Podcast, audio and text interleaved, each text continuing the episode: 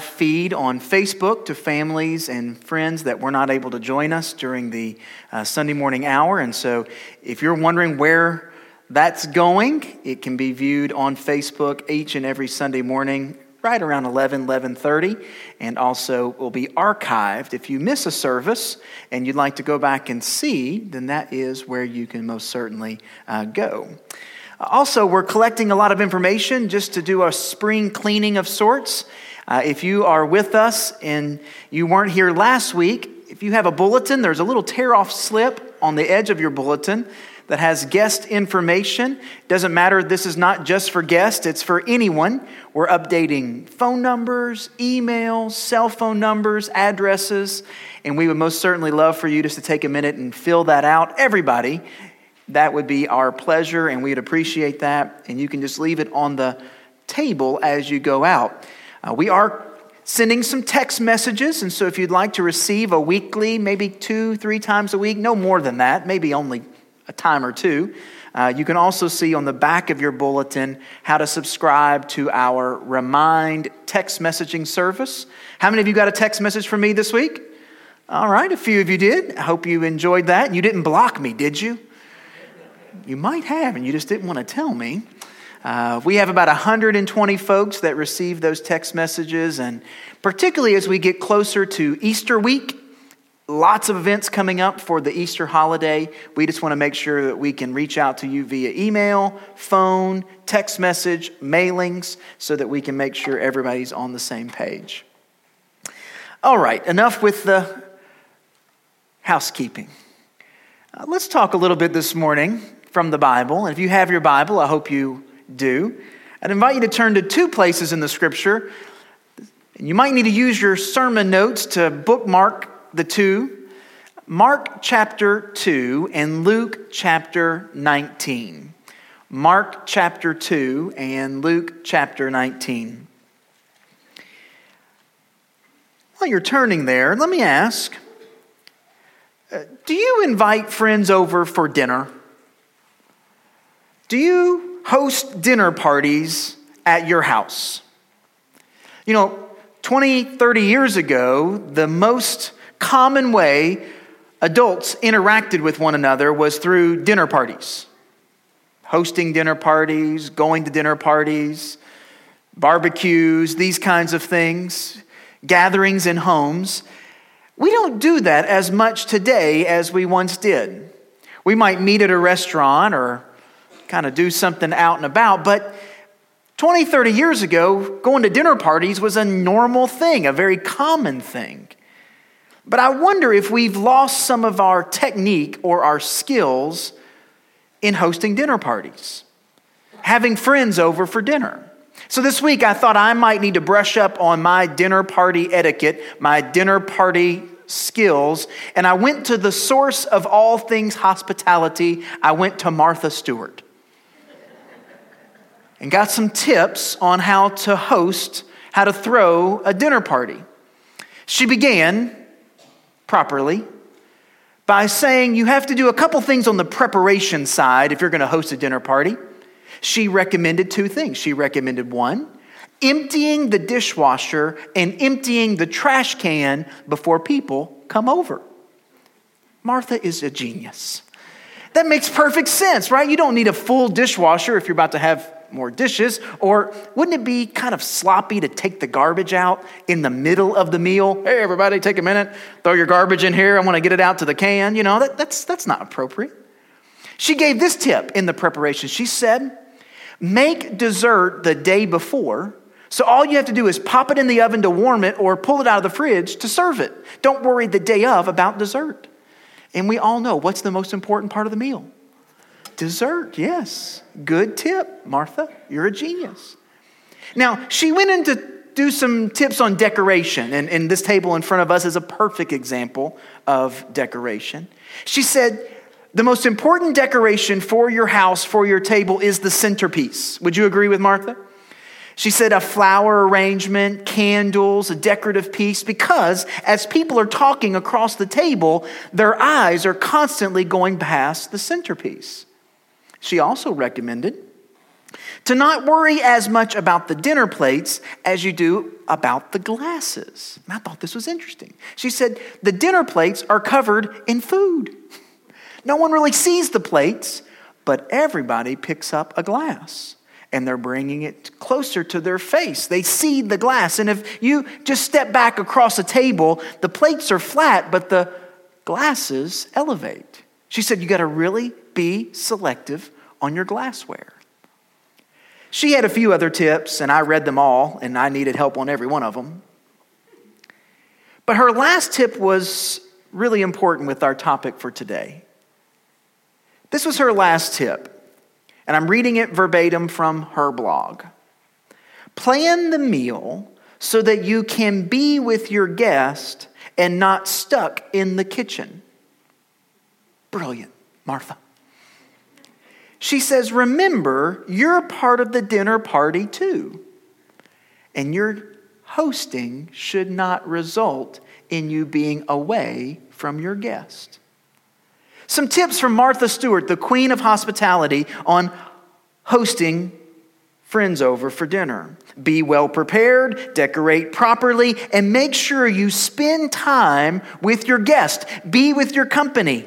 Don't spend all your time in the kitchen busying yourself with the details of dinner and miss an opportunity to engage those you have invited into your home. You know, we're in a series called The Chef's Table. And we're talking about how God has invited us to a relationship with Him, how He's invited us to His table, and how we can have communion with Him. And for the last couple weeks, we've been talking about Jesus' ministry, His earthly ministry, and how He interacted with people and how He worked with others. And today, I want us to be a fly on the wall at two dinner parties that Jesus was a part of. I want us to look at two passages, one in Mark and one in Luke, and see what it was like for Jesus to be the friend invited over for dinner. And it's interestingly enough that both of these passages have some enormous similarities. And one similarity is that the one who was hosting the party were both in the same business tax collectors, inviting Jesus over for dinner. We begin reading in Mark chapter 2, verse 13 through 17. If you're with me, say, I'm with you. Hear the word of the Lord. Jesus went out again beside the sea. The whole crowd was coming to him, and he was teaching them. Then, passing by, he saw Levi, Matthew, same person, the son of Alphaeus, sitting at the toll booth. And he said to him, Follow me. And he got up and he followed him. While he was reclining at the table in Levi's house, many tax collectors and sinners were eating with Jesus and his disciples, for there were many who were following him. And when the scribes, who were the Pharisees, saw that he was eating with sinners and tax collectors, they asked him, Why does he eat with the tax collectors and sinners? And when Jesus heard this, he told them, It is not those who are well who need a doctor, but those who are sick. I did not come to call the righteous, but sinners. Turn over to Luke chapter 19. Luke chapter 19, verse 1 through 10.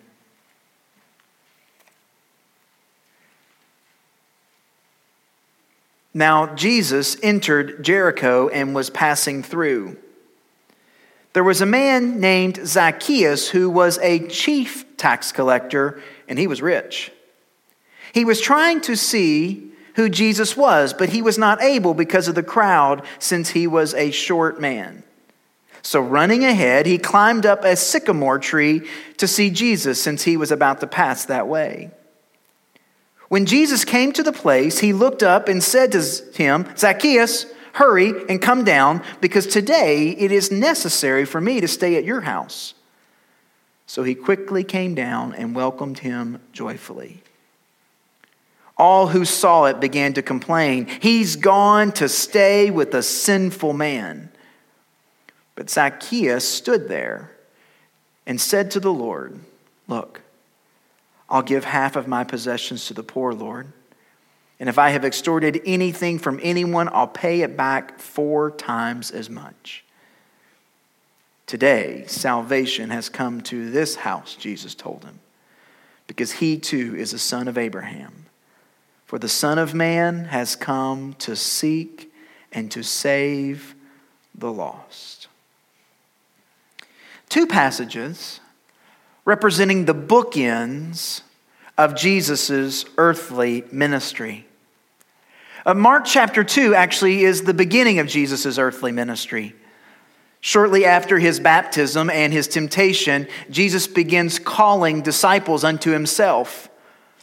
One of the disciples that Jesus called is a man by the name of Levi, son of Alphaeus, who we know as Matthew.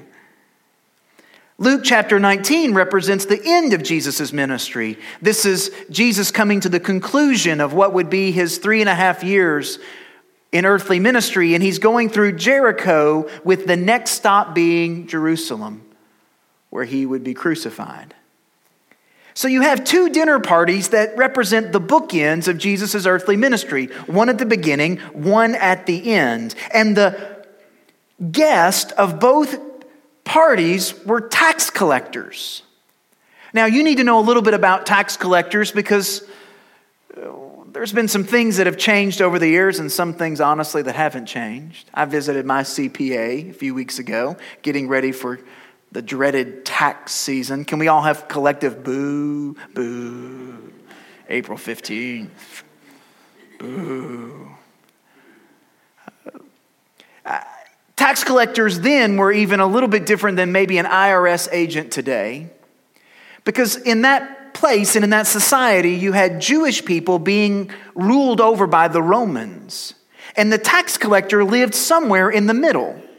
If you get, get the point, the Jewish people were not the Romans. They were the ones being oppressed, the ones being held down. But taxes had to be extracted out of the Jewish people and given to the Romans. So the Romans knew that if they just came in and took it by force, that would cause revolt. So they hired Jewish people to serve in between among the community from within their own to get the taxes. So, what happened ultimately to Matthew and to Zacchaeus was that they were Jewish by birth, but had been castigated from the society. They were not Roman by birth, but they were being used by the Romans to extract the taxes. Most likely, Matthew and Zacchaeus had been disowned from their family. They wouldn't be allowed to worship or to participate in the synagogue. But they weren't also allowed as Roman citizens into the pantheon, into their society. They were stuck in the middle. They were truly outcast on both sides. And over time, that reputation had resulted in other sinners, others that were outcast, to be attracted to these tax collectors. Now, it's interesting as we approach Jesus and how he deals with both men, how he deals with both situations, there are some other similarities. I want to bring a few of those to your attention. The first I want you to notice, notice is that there's an approach of Jesus that's the same for both. Jesus' approach to both of these men is the same. Look back in Mark chapter 2. You have your Bibles? Just we're going to thumb back and forth, okay? So be ready to kind of move between both passages. Mark chapter 2, verse 13 and 14. This is in the north around the Sea of Galilee, around the area what we call Capernaum. This is up, up, up a bit in the north. Verse 13 tells us that Jesus went out again beside the sea, and the whole crowd was coming to him, and he was teaching them. Then, passing by, he saw Levi, son of Alph- Alphaeus, sitting at the toll booth. Matthew's just at his place of business. He's just doing his job. He goes and finds where crowds are going to be gathered, and he sets up his shop, and that's where he does his work. Now, Luke 19, flip back over there. Different city. This is Jericho down in the south. Verse 1 tells us that he entered Jericho and was passing through. What was he doing in the north? Passing through. Jesus was coming through. And there was a man named Zacchaeus who was a chief tax collector and he was rich. Uh, now, Zacchaeus is a man of business, but he has other tax collectors under him, and because of this position, he's actually become wealthy. But we also know something about Zacchaeus. He's short. He has the problem I have height challenged, significantly height challenged. And, and I remember Zacchaeus because of the Vacation Bible School song. Zacchaeus was a wee little man, and a wee little man was he. He climbed up in the sycamore tree for the Lord he wanted to see. And as the Savior passed him by, he looked up in the tree and he said, Zacchaeus, you come down. My favorite part, for I'm going to your house today. For I'm... Should we all stand up and do the motions? Because you all know the song. I was teaching VBS a few years ago, and I don't know what got into those kids, but we were singing the Zacchaeus song. We were teaching the passage, and this one little kid, when he got to the Zacchaeus, you come down, he said, Zacchaeus, you come down right now. uh, apparently, he had heard that at home a time or two, and it added a little extra to the song, a little dramatic impact. They're both just doing their thing, they're doing their job, they're in their place of business. One's in a tree, maybe on a lunch break. The other seated there at the present moment. And Jesus' approach is the same. Jesus enters their space, he enters their town, he enters their surroundings. Matthew doesn't have to go and hear Jesus, Jesus comes to him. And by chance Zacchaeus is going to see Jesus, and Jesus comes right to that tree where he is. He engages them in their space. He engages them in their world. They didn't have to get cleaned up. They didn't have to change clothes. They didn't have to shine away the reputation that they had. Jesus approached them right where they were. Now, friends, let me share something with you. If we want to reach people who are far from God,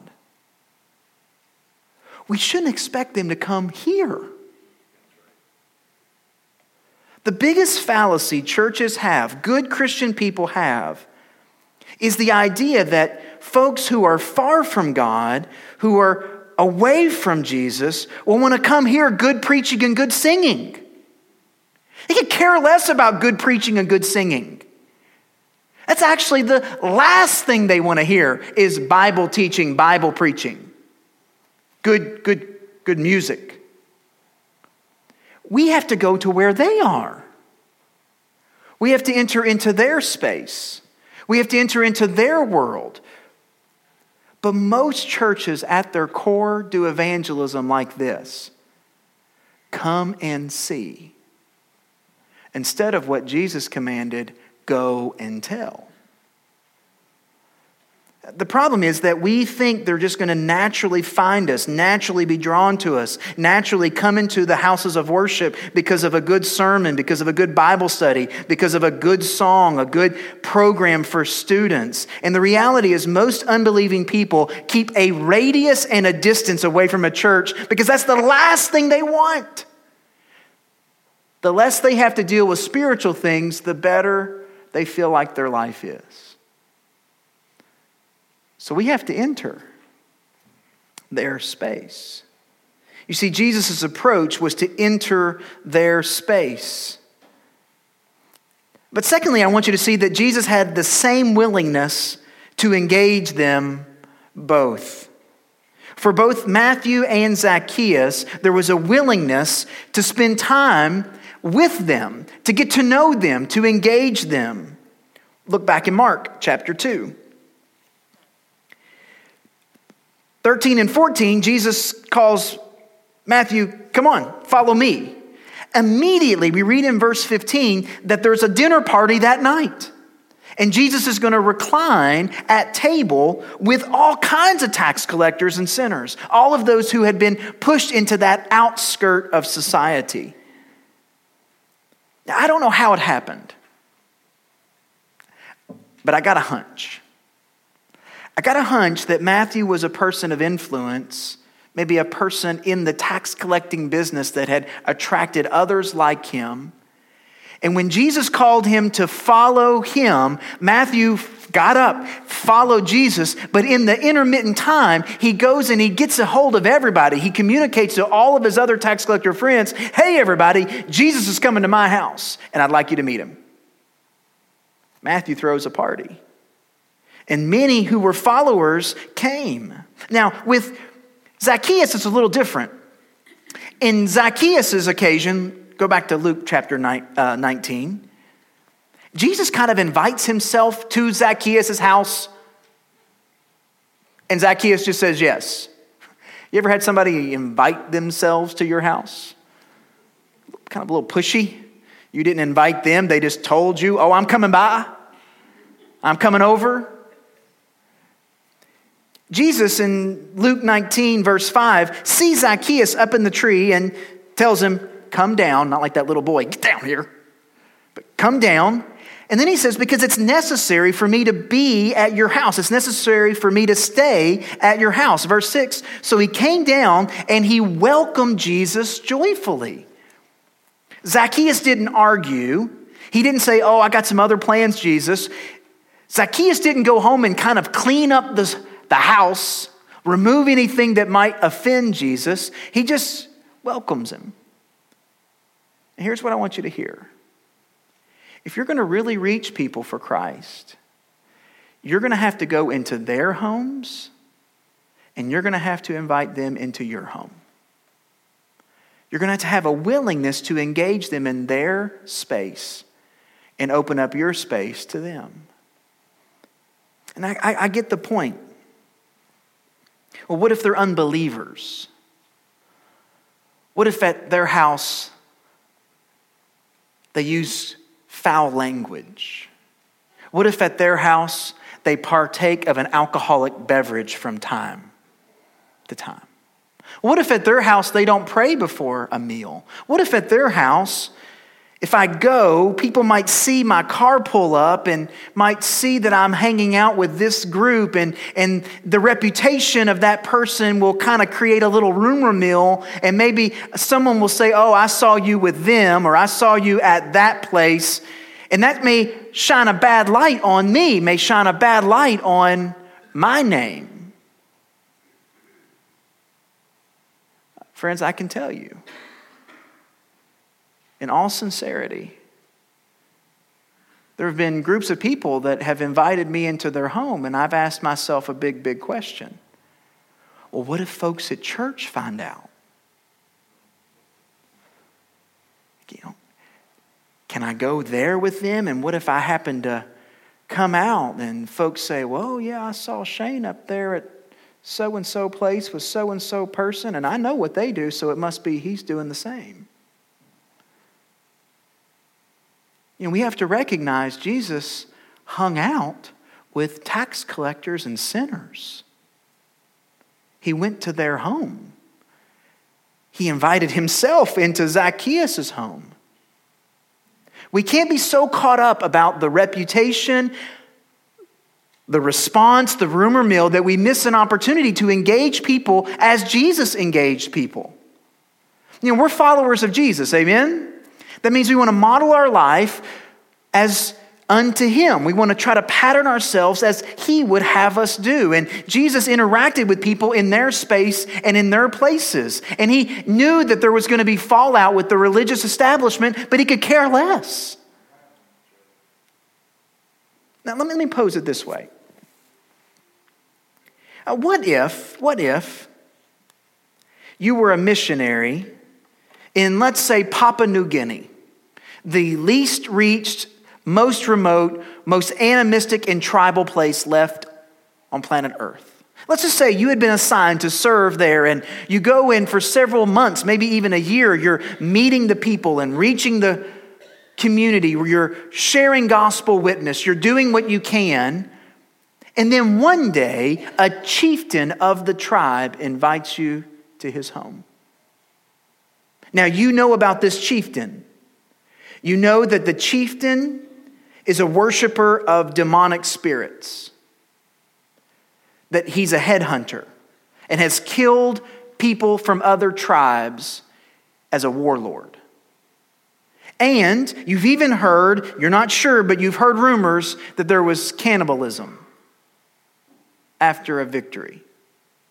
But this chieftain invites you to his home.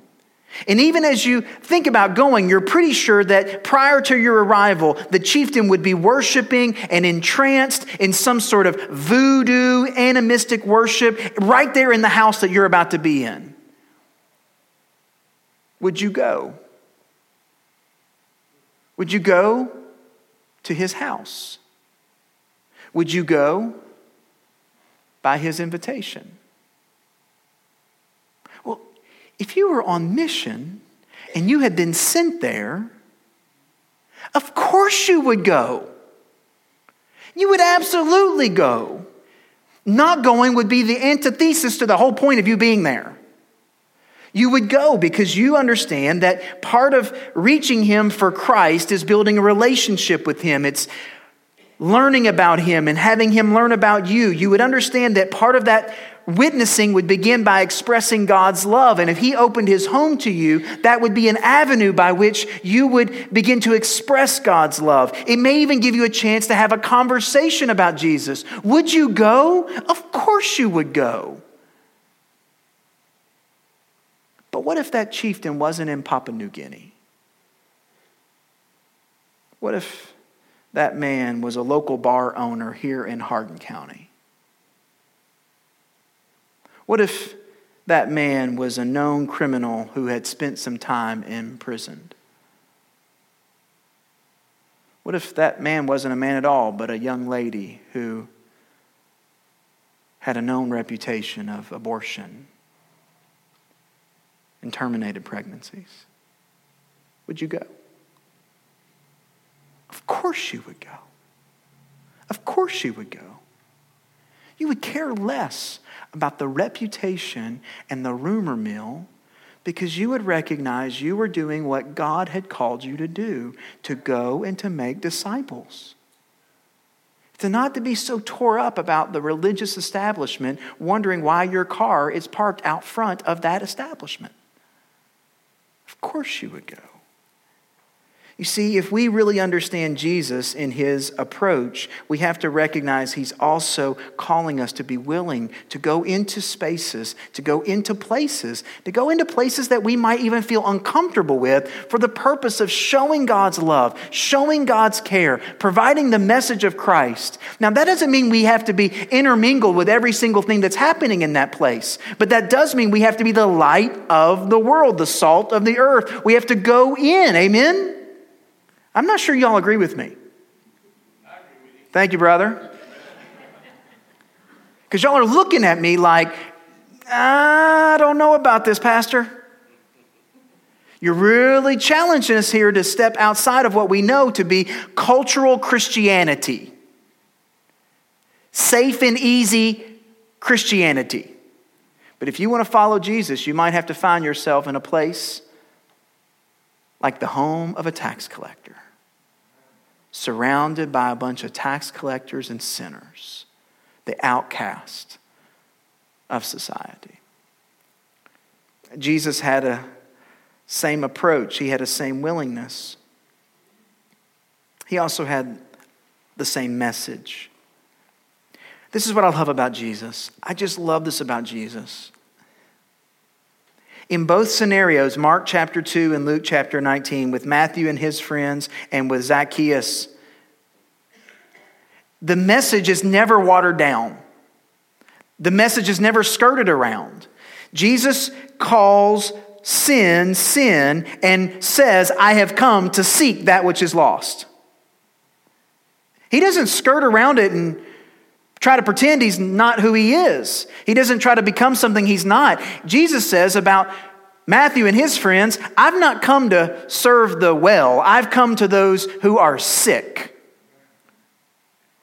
I've not come to call righteous, I've come to call sinners. Jesus never skirted around a message, he never skirted around the reason he was there. With Matthew, he's telling that to the people in their presence. Now, with Zacchaeus, it's a little different. Zacchaeus There's this complaint, oh, he's gone to stay in the house of a sinful man. But Jesus recognizes something's about to transform in Zacchaeus' life. Zacchaeus starts confessing. you get around Jesus, you'll start confessing. He says, Lord, man, if I've done something wrong by people, I'm going to pay it back and I'm going to give to the poor for the very first time. A rich man writing checks. But Jesus says in verse 10 of Luke 19 about himself, for the Son of Man has come to seek and to save the lost. Friends, the message never gets watered down. The message never is skirted aside. The reality is that we're all sinners in need of a Savior. We're all sinners who at one time were lost, who needed to be found. We're all the outcast when it comes to our relationship with God that Jesus is inviting us back to. We're not somehow different, are we? We're only different because of the blood of Christ, because of the saving power of Christ. That's the only difference. The only way that we sinners have become saints is not because of anything we've done, but, but everything because of Jesus has done. And we got to remember, we got to remember, we don't have to skirt around the message, but we do have to be willing to go into the places, go into the families, go into the homes, get around people who need Jesus, and invite them to trust Jesus. We don't have to water down our message. We got to show love, compassion, kindness, grace, and then offer them the only hope for the world. He had the same approach, the same willingness, the same message. And let me close with this there was a similar outcome, maybe even the same outcome. For Matthew, we know him. He gets up from that tax booth and he follows Jesus for the remainder of Jesus' earthly ministry. He's one of the 12 disciples. You have a book of the Bible, a book of the New Testament penned under his name. We know that Matthew probably lived until about 65 AD, where he was beheaded, martyred for the preaching of good news of Jesus. Now, Zacchaeus, we don't know exactly the history after the Jericho meeting, but we know his life's radically changed because he's giving away money and he's correcting those that he has wronged. But I will say to this to you, because of what Jesus said, salvation has come to this house today. You and I, if we know Christ, we will meet both Matthew and Zacchaeus in heaven. The outcome of their life is that they were both radically changed. And that's what Jesus does for any who trust him by faith. He radically changes them. We don't always get to see the evidence of that right up first, right up close. But you can be assured if any call upon the name of the Lord and trust Him by faith, they are saved, they are made new, they are made into new creations, and you will see them in heaven with me. Same outcome. So I wonder today do you need to invite some friends over for dinner? Do you need to accept some invitations to go to some places that maybe you thought you ought not go? And do you need to invite friends and family into a relationship with Christ? The same approach, the same message, and we'll pray to God for the same outcome. Let's pray together.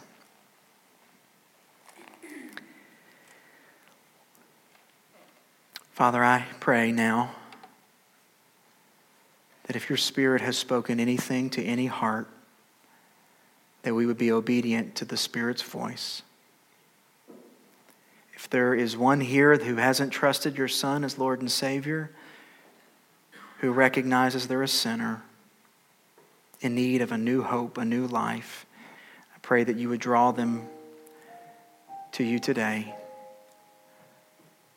they would recognize if they confess with their mouth that Jesus is Lord and believe in their heart that Jesus was raised from the grave, that they can be saved, made new.